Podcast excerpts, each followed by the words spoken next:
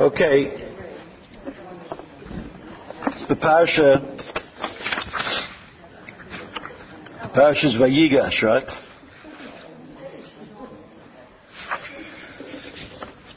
You know that Yaakov Avinu is the most uh, enticing of the Avos. He's the one that we sympathize with the most. And we like to learn the stories that have to do with Yaakov Avinu. And the reason for that may be because Yaakov Avinu is normal. You know, Yaakov Avinu, he, his life is full of disappointments. His life is, uh, he wants to do one thing and something else happens to him. He's never quite able to accomplish what he thinks he wants to accomplish, and yet, and yet he's the greatest of the Avos because he's responsible for the creation of Klal Yisrael. The Jewish people were created by Yaakov Avinu as his children. You see, uh, you know, going down to Mitzrayim, coming out of Mitzrayim. So Yaakov Avinu, Yaakov Avinu strikes us as being the most human of the Avos. Because Avram Avinu and Yitzchak were perfect in many ways. And Yaakov Avinu keeps getting into trouble. And this is summarized by Chazal in their famous interpretation of the first posuk of the Parasha Vayeshev. Right, the first posuk of the Parasha Vayeshev, not this is not our Parasha, but you should remember the posuk. The pasuk says, uh, the first pasuk of Vayeshev, if I can just turn the page. Vayeshev Yaakov be'eretz megurei aviv be'eretz Canaan. Vayeshev. He sat there. He lived there. This was after the story with Yaakov and Esav, when they come to Eretz Yisrael. Vayeshev Yaakov. But Chazal understood very well that there was something wrong because Yaakov Avinu did not Vayeshev. Yaakov Avinu was on his way to Mitzrayim. Yaakov Avinu was on his way to exile from Eretz Yisrael. Yaakov Avinu was taking his children to hundreds of years of slavery. So how could the Torah say Vayeshev Yaakov? It's simply not correct. So the famous Medrash, which is quoted in Rashi, Vayeshev, right, the Medrash says, Bikesh Yaakov Leshev B'Shalva. Bikesh, it doesn't mean he sat. It doesn't mean Vayeshev. It means that Yaakov Avinu wanted to Vayeshev. But what happened? What happened? Chazal say, Kofatz alav rogzo shel Yosef. Kofatz alav rogzo shel Yosef, which means that life, as determined right away by Yosef, that's why the parasha continues, the beginning of Vayeshev, Vayeshev Yaakov be'eretz v'gurei aviv be'eretz Canaan. Eile toldot Yaakov, the next pasuk says, Eile toldot Yaakov meaning these are the children of Yaakov, so we should hear about Ruvain and Shimon and Levi. Those were the children of Yaakov as they were born, but the Torah says, Yosef ben Shvasrei Shana. That's the pshat. Yaakov Avinu wanted to be Kesh Yaakov Lasevet B'Shalva. He wanted to have, find peace. He wanted to be in Eretz Yisrael after his long exile. The story with Lavan, his wives, Esav, must speak. Bikesh Lashevet B'Shalva, Kafat Alav Shal Yosef. That's a whole new story. There's a whole new story, and that story is about how Yaakov Avinu lo yachol Lashevet B'Shalva.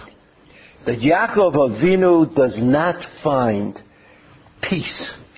And that is the story of the life of Yaakov Avinu. Yaakov Avinu does not find peace. in whatever he does. Kofatz alav rogzo shel Yosef. So you know, there's an interesting story in the parsha of Vayechi. Right, we're in the parsha of Vayigash. But the parsha of Vayechi, if you look, if you look at the, at the uh, fifth source on the second side of the page, the pasuk says, "Vayitzav otam vayomer alehem." Yaakov Avinu, before he died, Yaakov Avinu, before he died, said, "Ani ne'esaf el ami, kivru oti el avotai, el amarasha b'stei Ephron Achiti. Suddenly, as you would say, you know, as somebody would say, erotzach damont, that Yaakov Avinu suddenly remembered. Here he is, he's talking to Yosef. He's talking to the brothers. He knows what's going to happen because even though he may have lost the power of prophecy in Egypt, but he knew what was about to happen. That his children and his grandchildren were entering into a period of slavery. A difficult and terrible period. And Yaakov said, look, let me out of here. Let me get back to where I belong. Bury me in bury me in Eretz Yisrael and bury me in the Ma'arasha B'stei Ephron Achiti. It's hard to understand. Here's Yaakov Avinu instead of saying, I'm staying with my children. You can bury me temporarily in Eretz Mitzrayim, as Yosef himself did. Yosef said, I'll be buried in Mitzrayim, and when they go back to Eretz Canaan, they'll take me. Why couldn't they take Yaakov Avinu? Why couldn't they take Yaakov Avinu? And then the pasuk continues, pasuk lamed b'marasha b'stei machpelah. B'marasha b'stei machpelah, Yaakov is it to them. There's a, there's a, there's a cave in this field called Machpelah. Hashel Pnei Mamrei. I want you to know exactly where it is. Where it's Canaan. Shekanav Rahamat Asadeh Me'eit Ephron Hachiti Lachuzat Kever. Lachuzat Kever. Achuzah, that's something she'ochazimbo, that you hold on to its property. As Yaakov Avinu said, what I couldn't have in my lifetime, the peace, the quiet of living in Eretz Israel, I demand now that I am going to die. Take me back to that place. Take me to the place that Avram Avinu bought. The place that is called again and again in the Torah, Achuzat Kever. If you see the Rashbam, remember the Rashbam? Rashi. Rashi, Rashbam, right? It's a, they, they go together. The Rashbam says, Lo yuchlu la'ar'er milekovreini. What does that mean? Yaakov Avinu says to, to his children, bury me in the Marata Mechpelah, and then the Rashbam said, the reason that he points to the fact that Avram Avinu bought the Marata Mechpelah that belongs to him, belongs to him, Yaakov Avinu, shelo yochol la'ar'er milekovreini. Lo which means the sons, they wouldn't be able to say, where, where should, we, should we bury you? Uh, we don't have a place, we don't own a plot in the cemetery, you know, old people, these are the discussions that they have. Yaakov Avinu said, I own a plot in Eretz Yisrael. I inherited it from Avram Avinu. It's an achuzah. It's an inheritance that I have. Shama, he goes on to say, Yaakov Avinu, pasuk lameral, Sarah ishto, v'shama kavu et Yitzchak v'et Rivka, kavarti et Leah, and of course there's like a little, a little uh, intermediate story, why, why Leah, why not Rachel, but that doesn't, it's not my, my interest at the moment. What we're interested in is the fact that Yaakov Avinu said, it's mine. That plot belongs to me. And therefore, I can demand that you bring me to that plot. But Yaakov doesn't answer the question. That's the question, why? Why now? Why couldn't he wait as Yosef waited? When they capture Eretz Yisrael, there'd be enough room for everybody. There'd be enough room for Yosef, there'd be enough room for Yaakov Avinu. He said, Pasuk Lamed Bet, uh, Miknea Sadeva Marasha Bo Me'eit B'nei Again, emphasizing the purchase of this Ma'ara. Vayichal Yaakov Letzabot Et Panav ויאסוף רגליו אל המיטה, ויגבע, ויאסף על עמיו. And then the Torah tells us, בראשית פרק נ' ויעשו בניו לו כאשר ציוון. The sons did what Yaakov demanded. ויסעו אותו בניו ארצה כנען. ויקברו אותו במרת שדה המכפלה אשר קנה אברהם, את השדה לאחוזת קבר בעת עפרון. Again, that emphasis, אחוזת קבר. אחוזת קבר means a grave that belongs to me. It belongs to me. Uh, וישב יוסף מצרימה הוא ואחיו וכל העולים איתו לקבור את אביו אחרי קברו את אביו ויראו אחי יוסף כי מת אביהם ויאמרו לו יסתמנו יוסף והשב ישיב לנו את כל הרעה אשר גמלנו אותו. So this is the beginning of another story. But you have the Torah takes the trouble of saying Yaakov demanded to be buried in the Achuzat Kever that Avram Avinu bought, which he inherited. It was the only thing in Eretz Yisrael, you have to remember, the only thing in Eretz Yisrael which Am Yisrael owned. The only piece of property, Dalit al Dalit.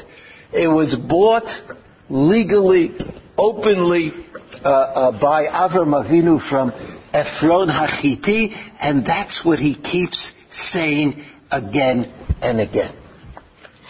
The only thing that is called achuzah, the only thing that is called, I grabbed onto it, I, it belongs to me, is the Marat HaMachpelah. But look at how the Torah tells us about Yaakov Avinu coming to Mitzrayim. If you look at the next source, Reshit Perik Mem Zayin, Vayeshev Yisrael, Be'eretz Mitzrayim, the Eretz Goshen. Remember, Yaakov Avinu comes with his children, and Yosef says to him, "Oh, look, you know, you can't, you can't be an integrated neighborhood.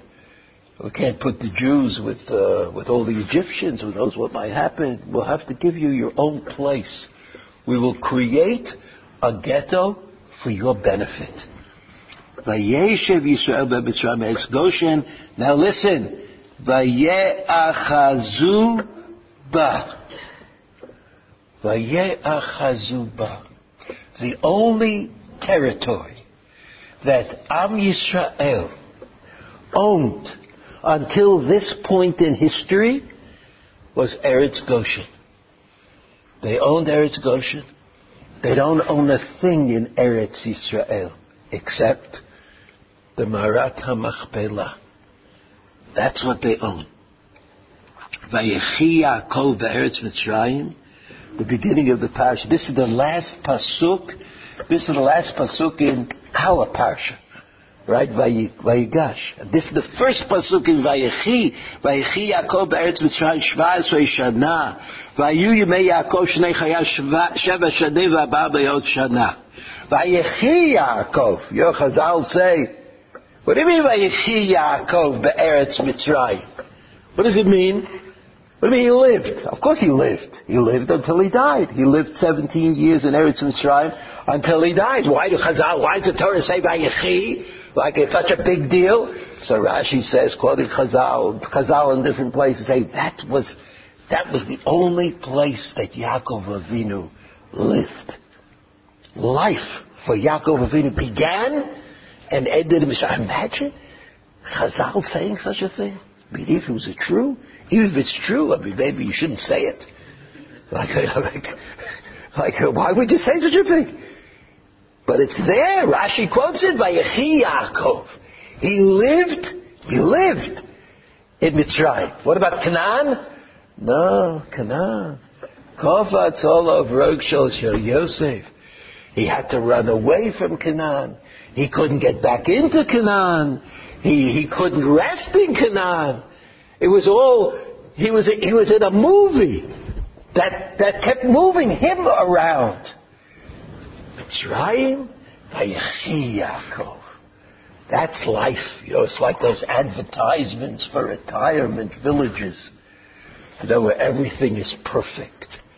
Yaakov's life, Yaakov Avinu's life was perfect when he came to Mitzrayim. Those last 17 years. And what is it about those 17 years that is special? Perik Mem Zayin Pasakov Zayin. Vayeshev Yisrael, Yisrael meaning Yaakov Avinu and Bnei Yisrael, Be'eretz Mitzrayim, Be'eretz Goshen, Vayeachazuba, Vayifru, Vayirbu Ma'ot. It was this connection that they had to the land, which enabled Vayifru, Vayirbu, normal living. They were able to fulfill their obligations.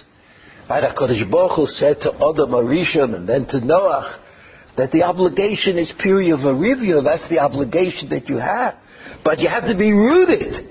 You can't be in a desert. You can't be nowhere. You have to be someplace. So when was Bnei Yisrael someplace? In Mitzrayim. And so Vayifru Vayirbu Ma'od. Which of course eventually Paro understood, not this Paro, a different Paro understood, that, that they were too comfortable that things were going too well, that they would, they would somehow eventually take over. So that's what Paro, that's what Paro understood. That's, uh,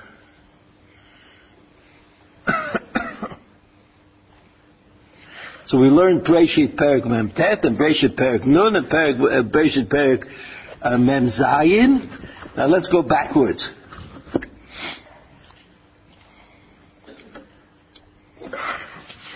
Let us go backwards. Remember the story of Shem and Dinah. Remember the story of Shem and Dinah? Perik, at the top of the page, Perik Lamed Dalid. Vayidaber Chamor itam lemor Shem b'ni. Shem raped Dinah and then he wanted to marry her. And so Chamor comes to negotiate. Chamor, the father of Shem. Chashtanaf shob bivitchem Tnula ota lo leisha. Okay. Conversation. Hamor is negotiating for Dina. Vitchatnu otanu. And you'll intermarry with us. Binotechem, titnu lana. When it's an offer, I mean, Avram Avinu said, don't get involved with Benot Kanan and Yitzchak. And now Yaakov has this offer.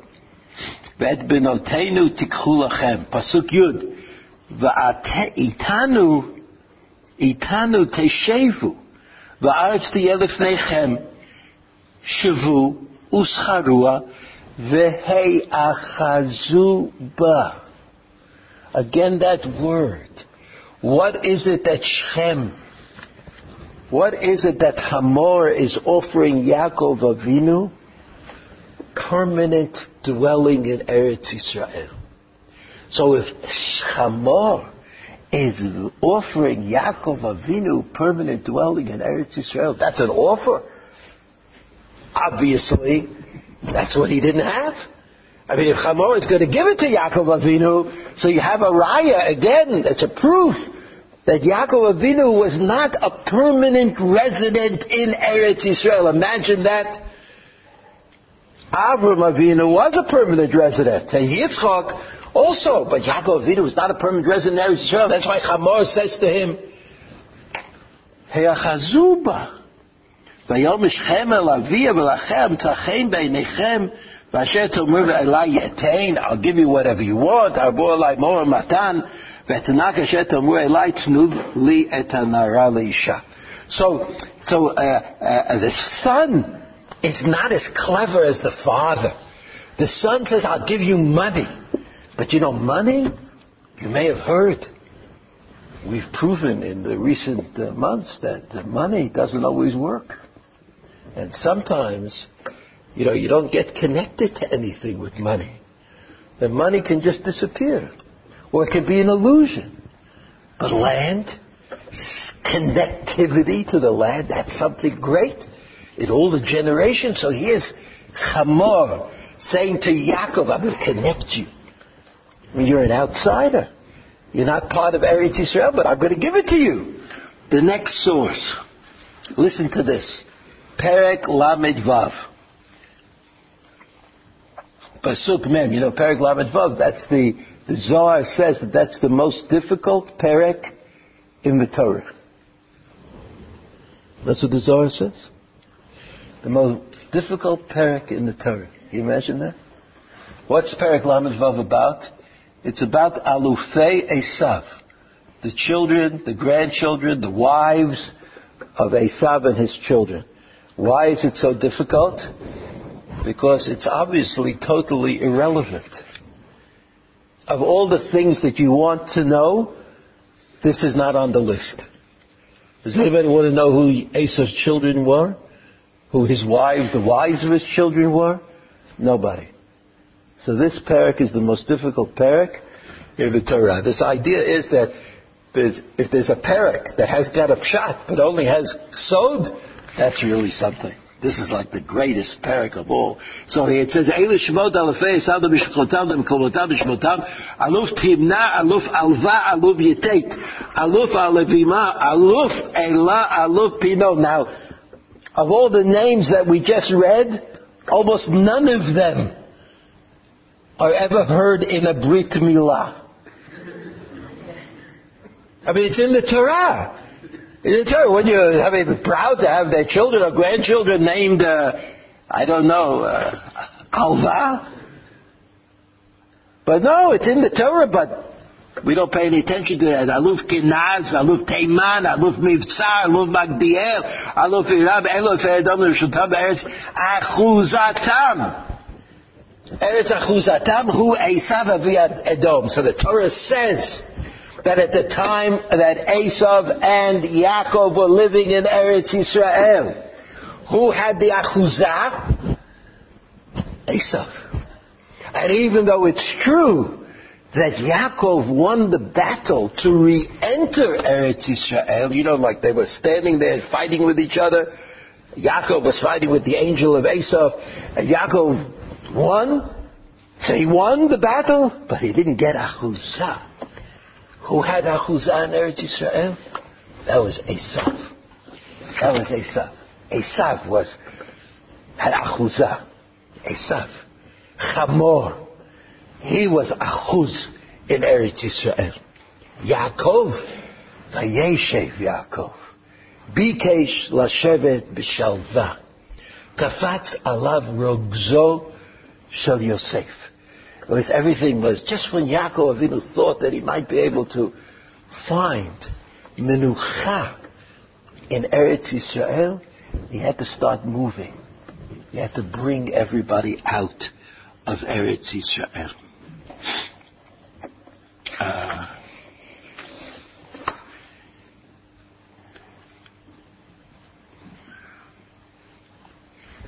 you look at the bottom of this page, the four last sources. Perik Yud Zayin Pasuk Chet, the Brit Ben Abetarim, ונתתי לך לזרעך to Avram Avinu, ולזרעך אחריך את ארץ מגוריך, ארץ מגוריך. נתתי לך את ארץ מגוריך, מגוריך means you live there, but it's not yours. I mean, that's possible. Eretz Migurecha, how do I know that? Eretz Canaan lachuzat olam. Eretz Canaan lachuzat olam. When? That's the promise. Even Avram Avinu didn't have achuzah. He had the promise, but he didn't have the achuzah. When did we get the achuzah? When Yoshua came into Eretz Canaan with Bnei Yisrael and they captured it. The next pasuk, Perikav Gimel pasuk Tet, V'yitein li. Avram is negotiating with Ephron Achiti at Marat Machbila Shelo Shebektzei sadeu Ubekesem Malei Yitnena Li B'tochechem L'achuzat Kever. Od Pam. This is when it happened. Remember Yaakov Avinu told the story to Yosef. He emphasized the achuzat Kever. ויקום השדה והמרה שבו לאברהם לאחוזת קבר מאת בני חטא. ויקום, יוקום means, ויקום Vayakum Asadeva Moshe Abraham. What does Vayakum mean? It means um, it was filed in Tabo. That's what Vayakum means. Everybody knew about it. Everybody knew that the sale had taken place, and everybody knew that this Ma'ara belonged to Avram Avinu. And that's what Yaakov Avinu says before he dies. I have a piece of property in Eretz Yisrael and I want to be buried there. That's my place. That's my place. The last pasuk.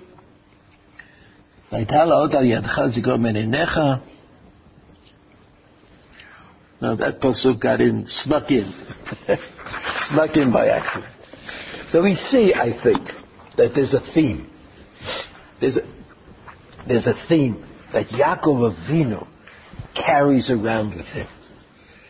And for Yaakov Avinu, as opposed to Yosef, Yaakov Avinu could not imagine giving up that little piece of land that he actually owned in Eretz Yisrael. And so Yaakov Avinu tells Yosef and his brothers, take me back to my place. Yosef, when he died, didn't have a place. There was no place that Yosef could tell the people to go to. So Yosef said, I want to be buried in Eretz Yisrael, meaning I want to be buried in Eretz Yisrael that belongs to me. And that was not going to be until Yoshua ben Nun came into Eretz Yisrael and conquered it. And so Yosef said, okay, I have to wait, I will wait. So this is a story. I've told you a story about Yaakov Avinu. I explained what the lack of rest means and what rest means. That there's only one achuzah that Am Yisrael had at this time.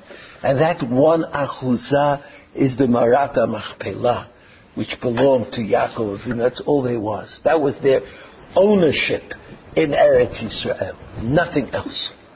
And so the Pri Tzaddik looks at all of this and asks an interesting question. Now, this Pri Tzaddik is uh, is worthy of uh, of continuing thought. But let's try to understand. This Pri Tzaddik is printed at the beginning of his commentary on the parasha of Vayechi, but it relates to the things that we are talking about. The Pri Tzaddik, Rav Tzadok HaKohen, who lived in Lublin, right, who was a Talmud of Ishbitz.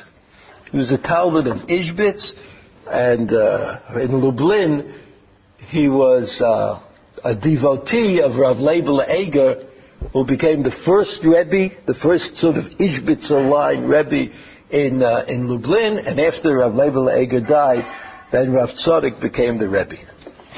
So he says this. ויחי יעקב בארץ מצרים שבע עשרה שנה, ויהי ימי יעקב שני חיה שבע שנים וארבעים ומאת שנה. מצינו בתורה שהפרטים משנותיו של יעקב לא נכתבו בפירוש, רק ברמז. כמו שאמרו, למה נמנו שנותיו של ישמעאל? כדי לייחס בהם שנותיו של יעקב. And for some reason, there's a lack of clarity in the Torah about what Yaakov Avinu did in the various years of his life. Like when he, uh, when he came to Mitzrayim, how old he was and how old he was when he died. But we kind of infer it from the years of Yishmael.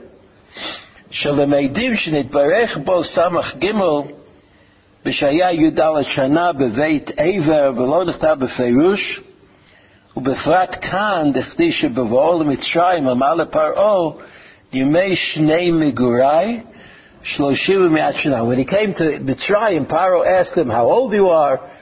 old are you? And he said 130 years. וכיוון שכתוב שחי קמ"ז שנה, and here it says he lived 147 years, הרי נדע שהיה בארץ ישראל י"ז שנה. It's like the, the, the, the uh, Pri Tzaddik is noticing the fact that instead of the Torah saying that uh, Yaakov Avinu lived, uh, was in Mitzrayim for 17 years, so we know when he came he was 130, so we would figure out ourselves that he was 147 years old. But the Torah says, the Torah says he died, he was 147 years. He came to Mitzrayim, he was 130, so we have to subtract to find out that he was in Mitzrayim for 17 years. He says, הרי נדע שי"ז שנה, ולמה מודה שנותיו בפרט, ואחר כך בכלל. You couldn't understand, you couldn't understand why the Torah couldn't just say things straightly. אכן איה בזוהר הקדוש, okay? So he says, in order to deal with this problem, I've got to tell you something that's written in the Zohar. Now, Zohar means a medrash. That's what the Zohar is. The Zohar is a medrash, a running commentary on the Chumash. And even though sometimes the Zohar is a little difficult to understand, often it's not so difficult to understand. Except that it's written in Aramaic, which, you know, is a bit of a problem for some people. Um, for most people. But you can even get used to that. I mean, I, what I'm just going to say is that the Zohar is not a frightening work. Uh, no, uh, a lot of people don't learn Zohar for some reason, mostly Ashkenazim, because they, you know, Ashkenaz, especially Lita'im, you know, yeshiva guys, because they don't want to find out that there's something to be happy about. Right, so they, they stay away from, they stay away from that, and they like just stay with the way they are all the time. So he says, but the Zohar, the Zohar, according to Rav Tzadok, the Zohar is like the Chumash, the Tanakh, the Mishnah, the Gemara, the Zohar. It's all the same. It's all the same. It's all an opportunity to look at things more closely. Right? That's what all of this parshanut, all of this different kind of of, uh, of interpretation does for me. So this is what he says. Called Yomei lo akre vayichi, begin to call yome bitsara havo ale, ktiv, lo shalvati. So he says, he says, after all, we understand that that uh, that all these the years that Yaakov Avinu lived, he was unhappy, except for these years. Batad nachat Mitzrayim akri vayichi. As we said in the beginning, this is a Zohar. So when he got to Mitzrayim, Suddenly, Yaakov Avinu was alive. V'daiku midlo k'tiva yeshev Yaakov, u'k'tiva yechi, k'ayud zayin shana shaya b'Mitzrayim, החייה גם אותם השנים שעברו עליו. וכמו שאמרו כל שהשיגתו שנה אחת טובה, סמוך לזקנתו, סימן יפה לו. ועלה על הקדוש ברוך הוא, כאילו כל ימיו היה בטובה. so, he says, so, so he's just quoting the Zohar. And the Zohar says, 17 years of Mitzrayim, that was the greatest. As we said, the retirement village. Yaakov Avinu is happy, the sun is shining, he goes out to play golf, he has a little, a little uh, apartment in Goshen on the 17th hole, whatever the best hole to have is, I don't know, so you, you walk out of your apartment and you just, you know, you hit the golf balls. Line 10. That, that, that Chayim, uh, it was not Yaakov. Kilo nishlam. And here's the difficult part. Kilo nishlam bikdushato virat b'mitzrayim zacha lishtalem bikdushato. So here's the, the Pri Tzaddik. The Pri Tzaddik says, you know, for Yaakov Avinu there was no life until he came to Mitzrayim. What do you mean there's no life? He was alive. He ate, he slept, he walked around, he was alive. He says, no. He says, life is when you get to where you're supposed to be. That's called life. Everything before that is just preparatory. It's like, it's like a, a baby in the womb. I mean, the baby's alive after a fashion, but that's not life. Life is when you live. And so Yaakov Avinu, when we say that Yaakov Avinu was able to live in Mitzrayim, it means that Yaakov Avinu, according to the Brit Yaakov Avinu achieved something in Mitzrayim that he had not achieved in the rest of his life. That's what, that's what it, the, the, the, the, what it means. And he says, lichora. You see line 11? Let's look at it together. Line 11, the fourth word, lichora. Lichora is an opinion. That Tzadok says, it would seem. It would seem. Lefi ha-seichel. Lefi ha-seichel means, in as far as we have the capacity to analyze. And Rav knew all of the Torah. Rav everybody called him Hagaon b'chasidut. Now usually, Gaon, the word Gaon is reserved for a, a Talmudist, an expert in halacha. But Rav was called Gaon b'chasidut, lechora, lefi ha-seichel.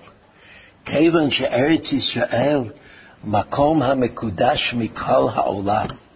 ולאברהם אבינו עליו השלום אמר הקדוש ברוך הוא, לך לך. He says, after all, we all know. I don't have to explain to you that Eretz Israel is the most wondrous place in the world. And that HaKadosh Baruch Hu said to Avraham Avinu, Lech Lecha, go to Eretz Israel. V'sham escha legoy gadol. And there you will become a great nation. Yitzchak Amar, gur ba'aretz hazot. Va'avot. וגם יעקב עצמו חיבבו את הארץ. And it wasn't just that they were commanded to go to Eretz Israel, but there was chibah. There was a special feeling that they had about Eretz Israel. היה ראוי שישתלם יעקב בקדושתו בארץ הקדושה the Lobe Mitzray, He says, he says, what kind of story is this? How could it be that Chazal expanded in the Zohar? This is not just the Zohar. This is all, all over Chazal. That life, meaning perfection, came to Yaakov Avinu when he lived in Egypt. What sort of idea is that? I mean, how could it be that Yaakov Avinu would achieve perfection leaving Eretz Yisrael and going to Mitzrayim? How's that possible?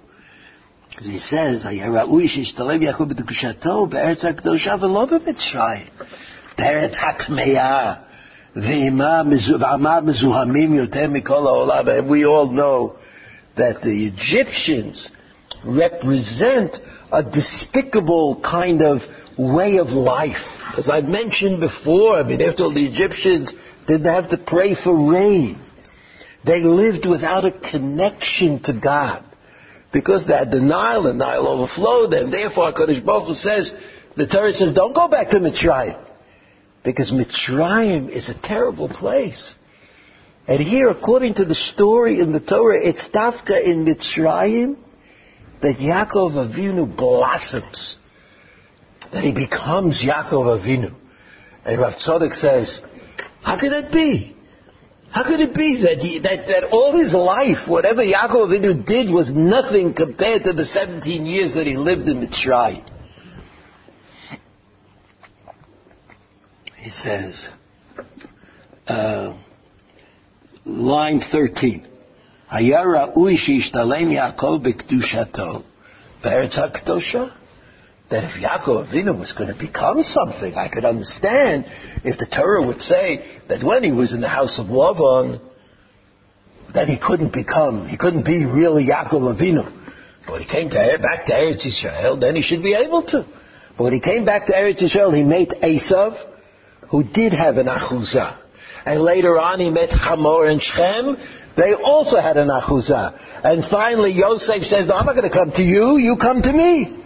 Right? You have to leave Eretz Yisrael. You want to see your son Yosef.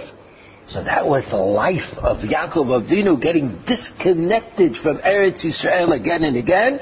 And Chazal saying, in this way, in that way, in the other way, that, he, that his shleimut that the perfection of Yaakov Avinu could only happen in in uh, in Eretz Mitzrayim, and so along comes the uh, the uh, the Pri Tzaddik, and he says this, and he says this.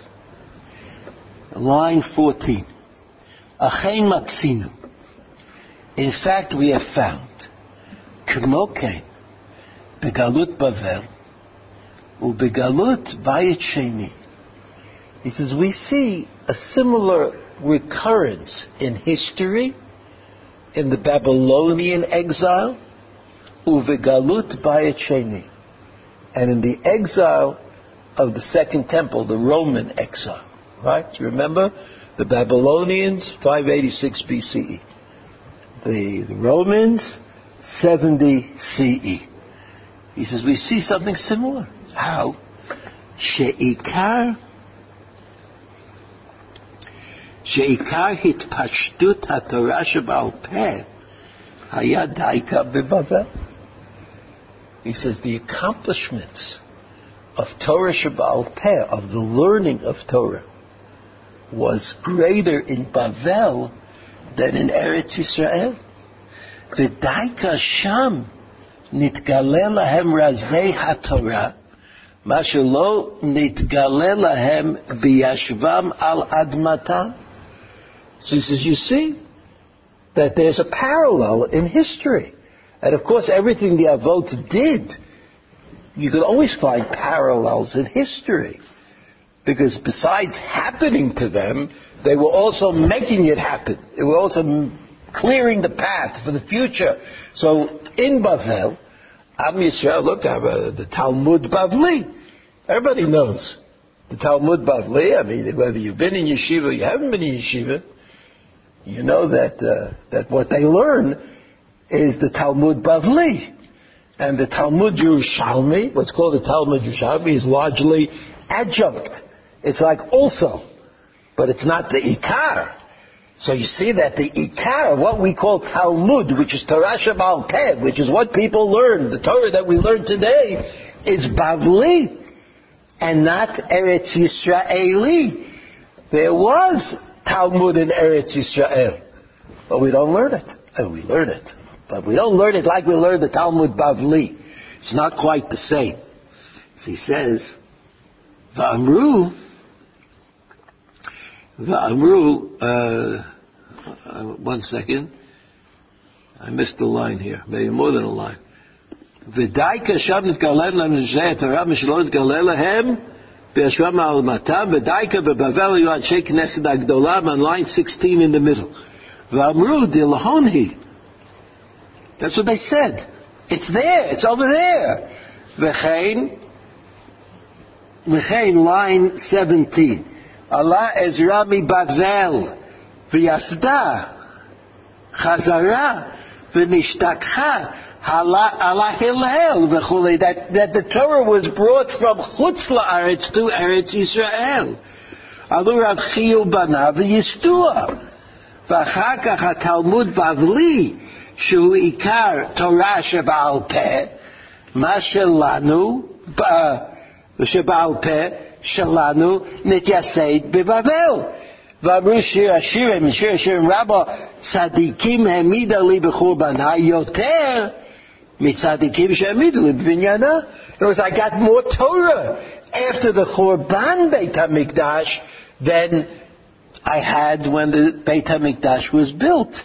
והנה בריאת העולם היה בי"ב מזלות ברקיע, היינו בעולם. י"ב חודשים בשנה הוא בזמן. This is going to get somewhere, right? We're going to get to something. but you know that this is all uh, this is all true, isn't it?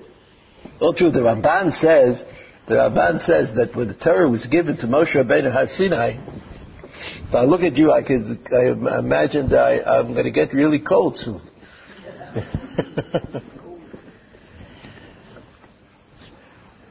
we didn't put a quarter in for the air conditioning. says uh, they keep advertising that if you put your air conditioner on 20, you're going to save 5% for every, every degree that you lowered it. So I guess so we're saving a lot of money tonight. Ramban says, the says that the Torah was given to Moshe Rabbeinu with two commentaries, right? There's the Torah Sheba'al Peh of Nigla and the Torah Sheba'al Peh of Nistar. The two commentaries were given to Moshe Rabbeinu at Har Sinai. And so our job was to learn those commentaries and develop them and try to understand them. So it turns out that according to according to uh, to uh, to the Tzaddik, not according to the Tzaddik, everybody knows this is simple history. This is not something that uh, that you have to be a Kabbalist to know. That the real development, that the that the uh, greater understanding of Torah Sheba'al Peh came to us out of Eretz Israel rather than in Eretz Israel. It's true that the Torah was given to us at Har Sinai, but we thought we'll go from Har Sinai to uh, to uh, to Eretz Israel and then everything would be perfect. For some reason, for some reason, that's also like, like a question that, that perhaps could be answered. There's some reason the Torah the Torah flowered in Chutz La'aretz, not in Eretz Israel. And that's what, that's what the, that's what the Pri Tzaddik is no, noticing. That's what he's noticing. And he's saying not only that, he says you have to understand, if you look here at line 18, Va'amru, this is quoting from Shir Shirim Rabbah, Tzadikim hemida li bechurbana, yoter mitzadikim shemida li bevinyana. That there are more righteous people more great Jews that we know about after the Churban Beit HaMikdash than before the Churban Beit HaMikdash. V'nei Briat HaOlam haya b'yud bet mazalot barakiu haina ba'olam. In other words, he says, well, after all, when God created the world, it was the world that was created. It wasn't Eretz Yisrael that was created. V'yud bet chodashim b'shanah u'bizman, ki l'kach b'greit shanah, shehu l'shon shenit, shachama chazra l'mkoma ha'rishon b'tekevir lav b'yom shenit. That's the world. The world is where the sun goes around 365 days. V'yud bet shvatim u'b'nefesh, ki kol milash nivra, hein ba'olam shana nefesh ki yadu b'sefer yitzira. Okay. Like without getting too involved. But that's what that's what uh, uh, uh, that's what uh, uh, the world. In, in other words, somehow the, the, the Pri Tzaddik is trying to get out of this problem. He's trying to say, I, I don't understand it. How come the greatest things didn't happen to the Jewish people only in Eretz Israel? How come they happened also in the diaspora? How come we won all those Nobel Prizes when we were in the diaspora? There weren't any Nobel Prizes in Israel. Even though now we started also to win a few Nobel Prizes. But, but you know, you can, I can ask a question like that. Yeah, you can ask a question like that. I remember that Steiner once said that uh, he was like uh, he, he, had a, he, had a, negative attitude to the Jews in Eretz, the Jews in the modern land of Israel. He liked the diaspora Jews, and he said Israel has not produced any great chess players. You know, like in the, in the world that he lived in, like great chess players meant that was something. You know. Of course, today it's true we have not produced many great chess players, but we import them. You know, like, like it's a new, it's like a, we're, we're in the business, we're in the great business. We, you know, if you have great people in Russia, so we'll import all those Russians and have them play chess for us or, or whatever. So Steiner did not, did not relate to that question.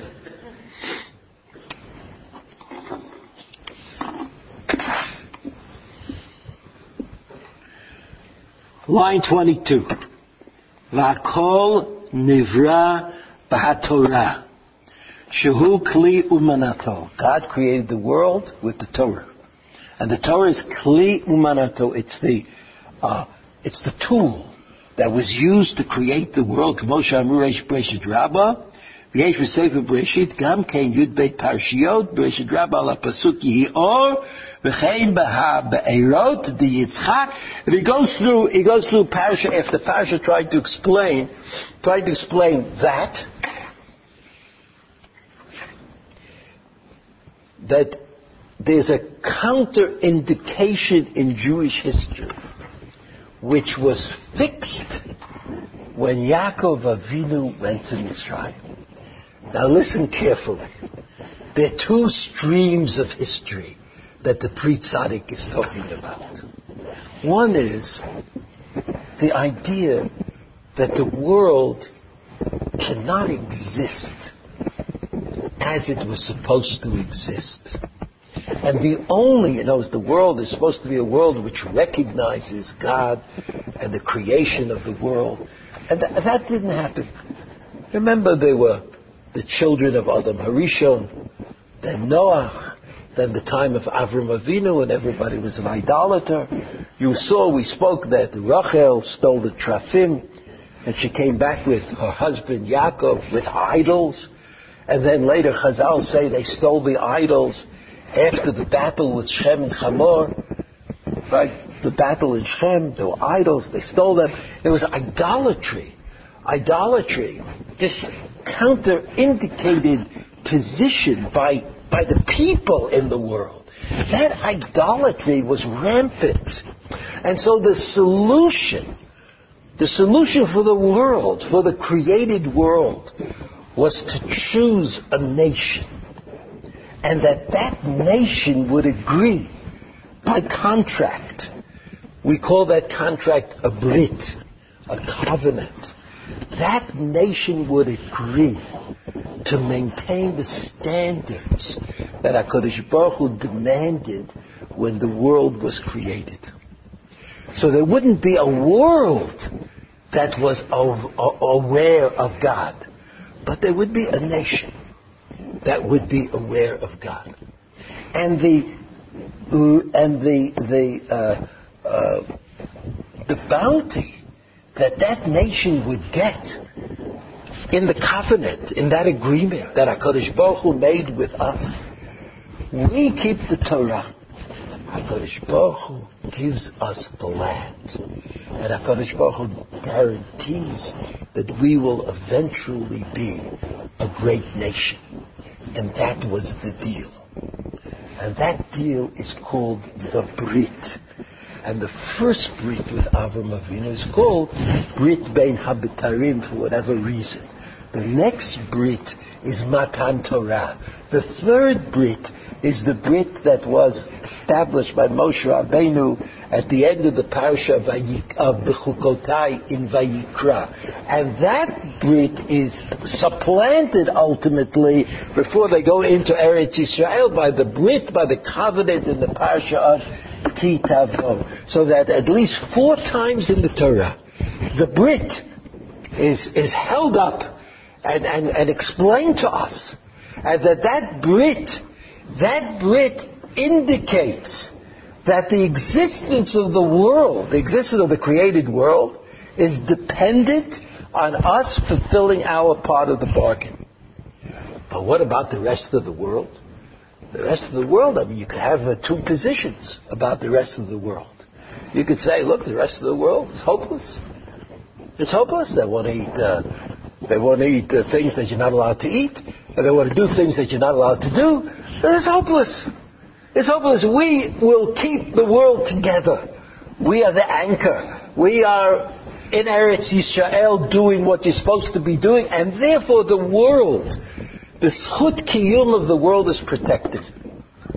But that apparently is not the intention of HaKadosh Baruch in making the covenant. But the intention of the Kadosh Baruch Hu is in the language of the Kabbalah or the language of the Arizal that we should not just provide the world with an escape Okay, the world is not Beseder, but Am Yisrael is Beseder. And because Am Yisrael is Beseder, the world could then continue to exist. But we accept a further obligation. And that further obligation is called Tikkun Ha'olam. Tikkun Ha'olam. Which is not about saving the whales. Although saving the whales might be a good thing. Right? I'm not, uh, I'm not making a judgment about saving the whales. Okay. Saving the whales, fine. But tikkun ha'olam means bringing the world to the state that it should be at. Bringing the world to recognize what it should recognize. And therefore, Am Yisrael, through the Nevi'im, has an eschatology that includes all the nations of the world.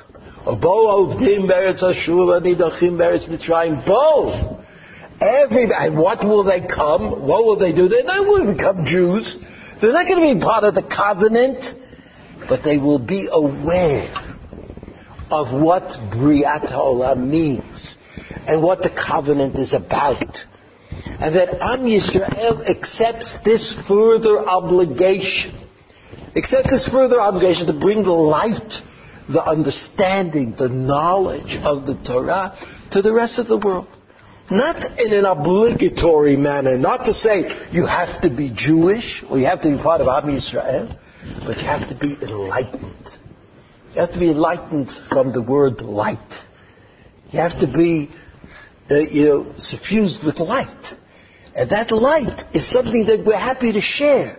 We're happy to share that with everybody, and in fact, we have to share that. And so, what the Pri Tzaddik is going to convince us of is this.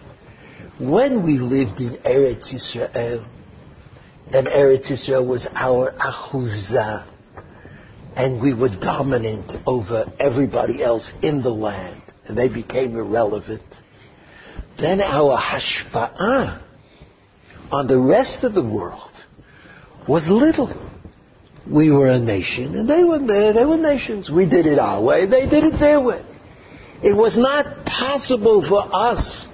It was not possible for us to achieve this level of influence.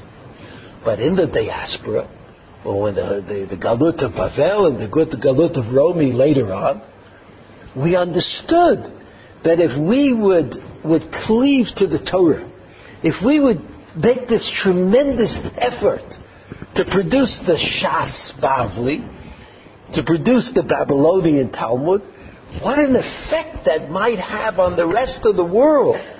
Because that's all we were. We weren't a government. We weren't running business affairs. We didn't have offices. We weren't filling out forms. We weren't telling people what to do. We were just learning Torah. And just learning Torah would have a tremendous uh, effect. So there was really a duality to our desire. Like, what do we want to be? What do you want to be? What do you want to be?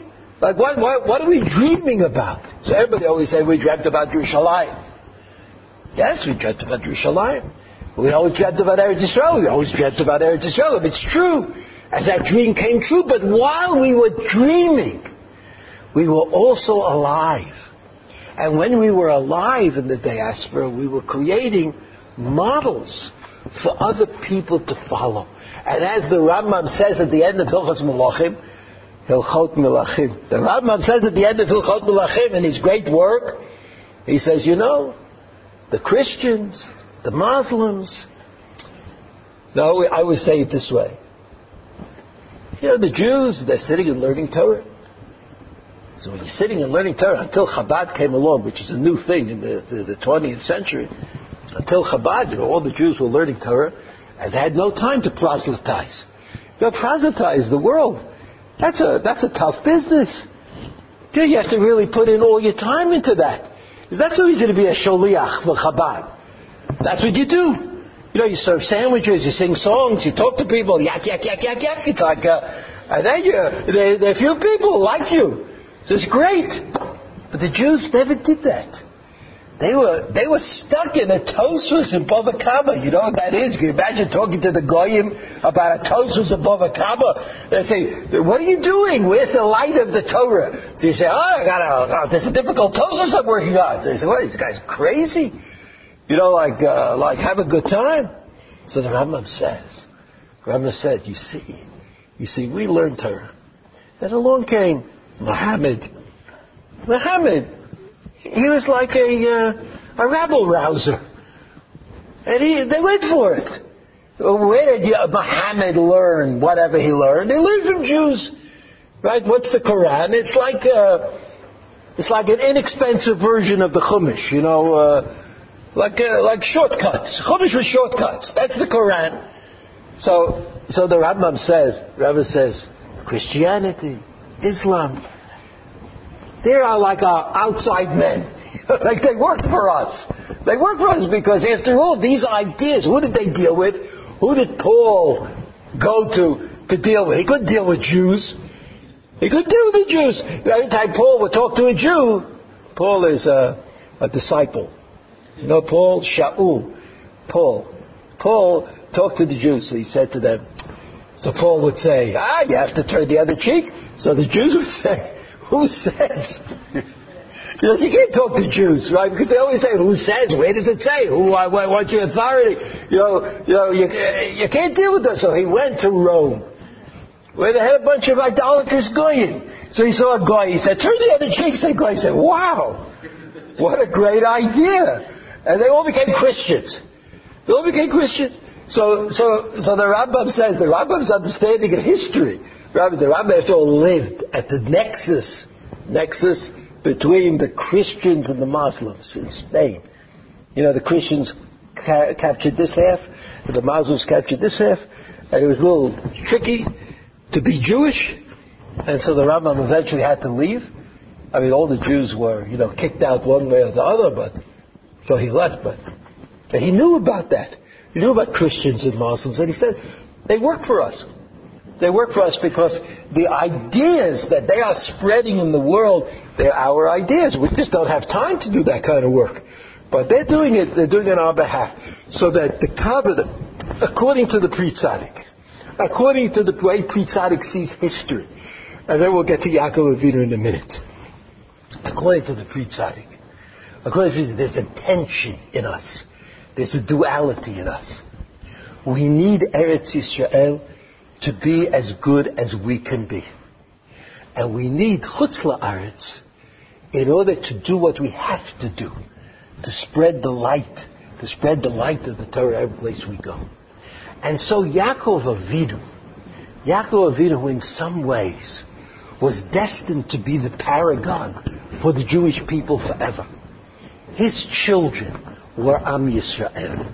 His wives were the mothers of Am Yisrael. I mean, there was a change, right? Avram Avinu, Avram Avinu's children had to prove themselves. They weren't automatically children of Avram Avinu. Yitzchak, yes. Ishmael, not. Yitzchak's children, right? They had to prove themselves. Yaakov, yes. Esav, no.